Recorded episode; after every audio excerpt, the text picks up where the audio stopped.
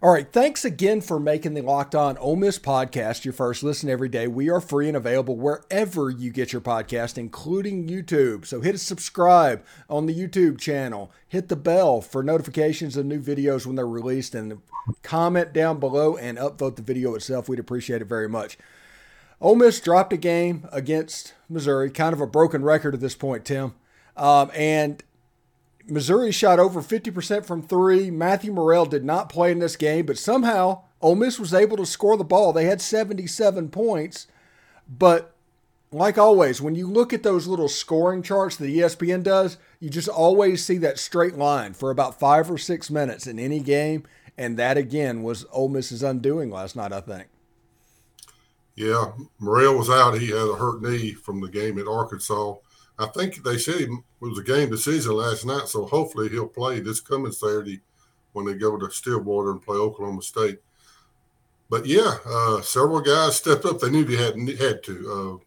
Uh, uh, several guys. Uh, Ruffin had, uh, I think, 18. Uh, Brakefield had 15. Brakefield's been playing really well, and Fagan came in and got 12. So it makes a bit of difference when you someone like that's out. So everybody kind of steps up. But they did. They got 77 points, which was plenty enough points to win. But the game plan was an issue. I don't know who he has doing the game plan. I guess he swaps it around with his assistant coaches. And they come in and say this is the best way to win.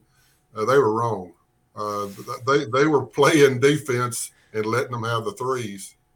And the issue is, Stephen, they never stopped the game plan and change it to stop the three. They were hitting threes one after another. I guess they said, well, maybe they'll stop the second half. They won't hit the threes. Nobody can shoot that good. But from three, they shot 53%, I believe, uh, 16 for 30, which is, you know, rather good.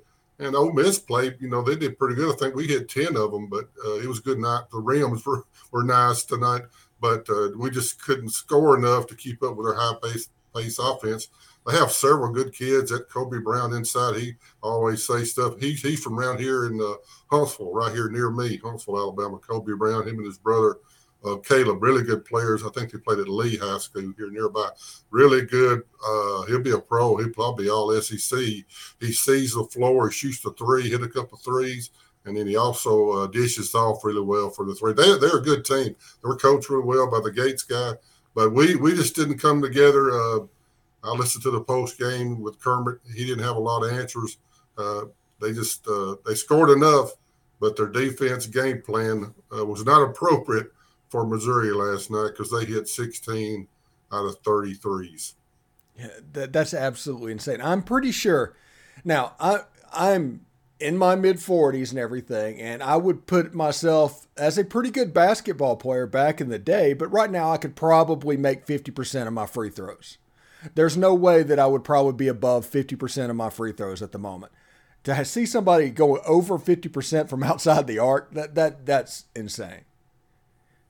Yeah, uh, it, it's hard to really know what's going on with Kermit now. I'm, I'm not sure. I, I, try to stay on his side. I'm trying to be a team player, you know, but it's, it's really hard. I saw a stat yesterday that uh, Ole Miss basketball in the pavilion hasn't won an SEC game for one whole year you know, it's really hard to understand. And, and we've talked about this. Uh, they have uh, six guys that will be leaving uh, after this year: the McKinnis, Burns, Zakuba, Fagan, Allen, and Mballa.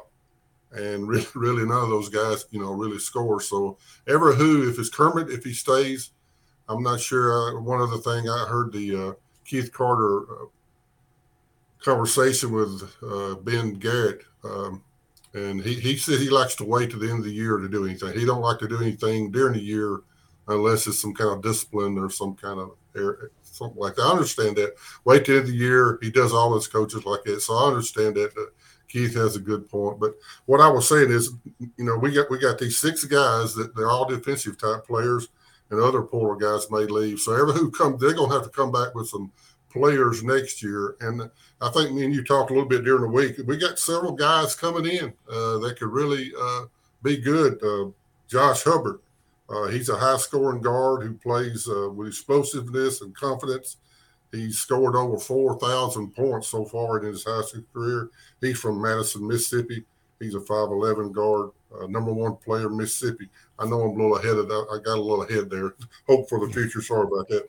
Uh, Rashad Marshall, uh, uh, bruising, I read this, bruising post player with huge hands and a, a go-to move over shoulder. Gritty, tough guy inside. He's 6'9, number one player in Arkansas. So he's he, he's done some good recruiting. Another guy, Jordan Burks, he's from here in Decatur, Alabama. He actually uh, moved uh, out to California to academy. Now he's in the at Hillcrest Prep in Arizona. It kind of makes you wonder about some of these guys that's always moving around, but mm. uh, I won't say no more about that. A lot of uh, upside perimeter uh, skills. Um, uh, he got a smooth stroke. He's six nine. And then Jacob Gazzo, I don't know if you heard about him. It's interesting. Um, he goes to Briarcrest Christian in McComb, Mississippi. Uh, he was going up for a dunk in a game and fell back on his back, and he was paralyzed for several months. Uh, he finally came back, and now he's playing again. But that, that's they, they, still got him on scholarship. And per Kermit, on one of his interviews, he said he's, he's doing well. So he's a six six eight forward. So there's help on the way. Uh, I don't know if it'll be for Kermit. I think you got to go out to the portal and you got to come up with some uh, high scoring, non stop scoring, score from every area, three point shooters to win in the SEC. Well, now that leads an interesting question because if you're talking about scores, my question is how do we know these guys with a, another head coach, if that happens, are not scores? Because you've got Austin Crowley averaging nearly 18 down at USM. You've got um, Jarkel Joiner averaging like 17 and a half at NC State. You've got KJ Buffen and Luis Rodriguez both doing really well. I'm beginning. They weren't scoring here; they're scoring there. What's what's the problem? What's the disconnect? I'm not sure because uh, they're all, as you just said, they're all doing well. And when they came in, they were automatic scores. So something between them and Kermit uh, didn't work well. I won't go deep into that because it, it's none of my business, and I really don't know. I just know we'd have this many guys, and I saw the same list you did. Those guys are doing well where they're at, and they're scoring many points. So it seemed like they, these scores come in, but whatever happens with Kermit, I know he loves to take them out. I mean, if they if a defensive uh, snafu, if they do something wrong or don't block out or they let somebody, you know, I understand that issue of, of you know for your team, defensive minded, yeah. But if you got a prolific scorer that can score, score, score, he can make up uh, for his defensive issues. You know, like Ruffy. You know, he can. Last night he finally got hot. He had several threes, which was good to see. But uh, I think that may be part of it because if you if you always got in the back of your mind, if I make one little error here, I'm gonna get jerked out. If I do this or do that, if I make one bad shot, or if I do one shot, if I make one shot that Kermit's not uh, don't like, or we don't run, don't pass it enough, and that could be an issue. I don't know, but evidently something has happened. Like Jarkel Joiner, I was saying he should be the mayor of Oxford. Great kid. I met him at an alumni meeting, and uh, I'm not sure what happened. Uh, it's not good that, that, these kids are going off and scoring all these great points and leading their teams in offense. And we we stuck here with uh, Matthew Murrell averaging 14, and no one else is even averaging over 10 points a game. And Murrell was out, uh, and so it it is what it is. As you say, uh, right now we got to just play this game out and, and, see what happens at the end of the year. Yeah, it, it should be pretty interesting. Um, with Oklahoma State coming up on Saturday, you know anything about the Cowboys? Not really. I just know they're in the Big Twelve. I, I should have looked more about that, but I didn't. But I know they'll be good. They they play there with Texas and Oklahoma's, and and if they play with those guys, you know, we got beat by Oklahoma in that uh, one tournament. So I know they'll be good. I'm not sure, but if we get Murrell back and and get some semblance of uh, confidence, and we could get everybody playing together, and maybe they'll start fighting for Kermit if there is such a thing. If they want to, if they want to fight for their coach, because it's getting it's getting apparent. You know, it's starting to get on the talk shows and social media about you know Kermit's job, and it, it's definitely something that they're aware of. Uh, and and some of these guys is you know are looking to go somewhere else. I mean, you just go ahead and put it out there. Someone may have more NIL money for Ruffin or or for one of these other guys. So that's out there too. So it's a it's going to be a strange inning of this year. some people like you, Stephen, probably ready for it to be over with and bring on baseball. I love basketball, but it, it's hard for me to watch. It's hard for me to see uh, this team continuously. Uh, they have spurts of good play. They have spurts of playing well, and the guys inside slap a ball the well, and they they dunk. Miles Burns has some great, wonderful dunks. He, here lately, he's had some that's just unbelievable ESPN hmm. type dunks. But after they dunk, they get down on the end of the court and they they they do their muscles and whatever, and they spend half the time, you know, celebrating and, and proud of themselves. And then the other team's already hit two threes before before they get to celebrate.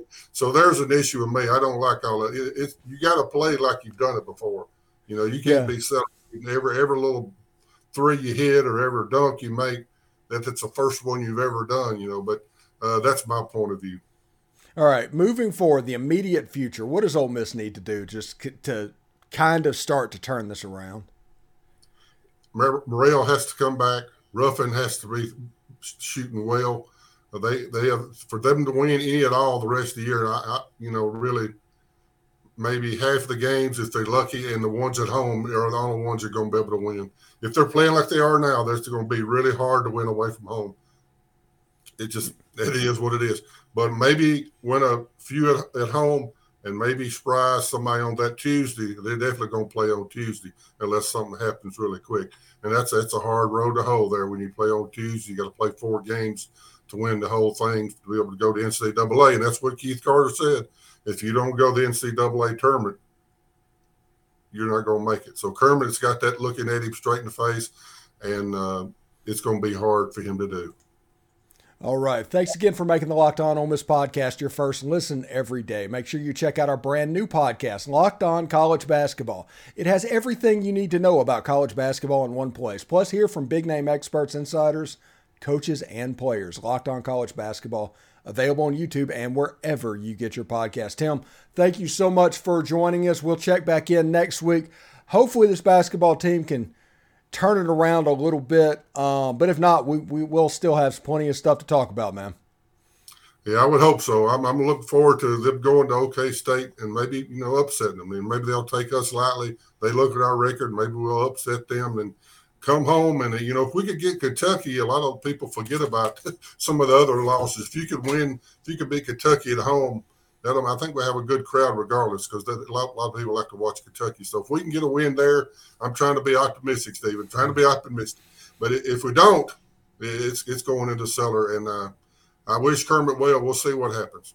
All right, bud. See you next week, man. God bless. See you.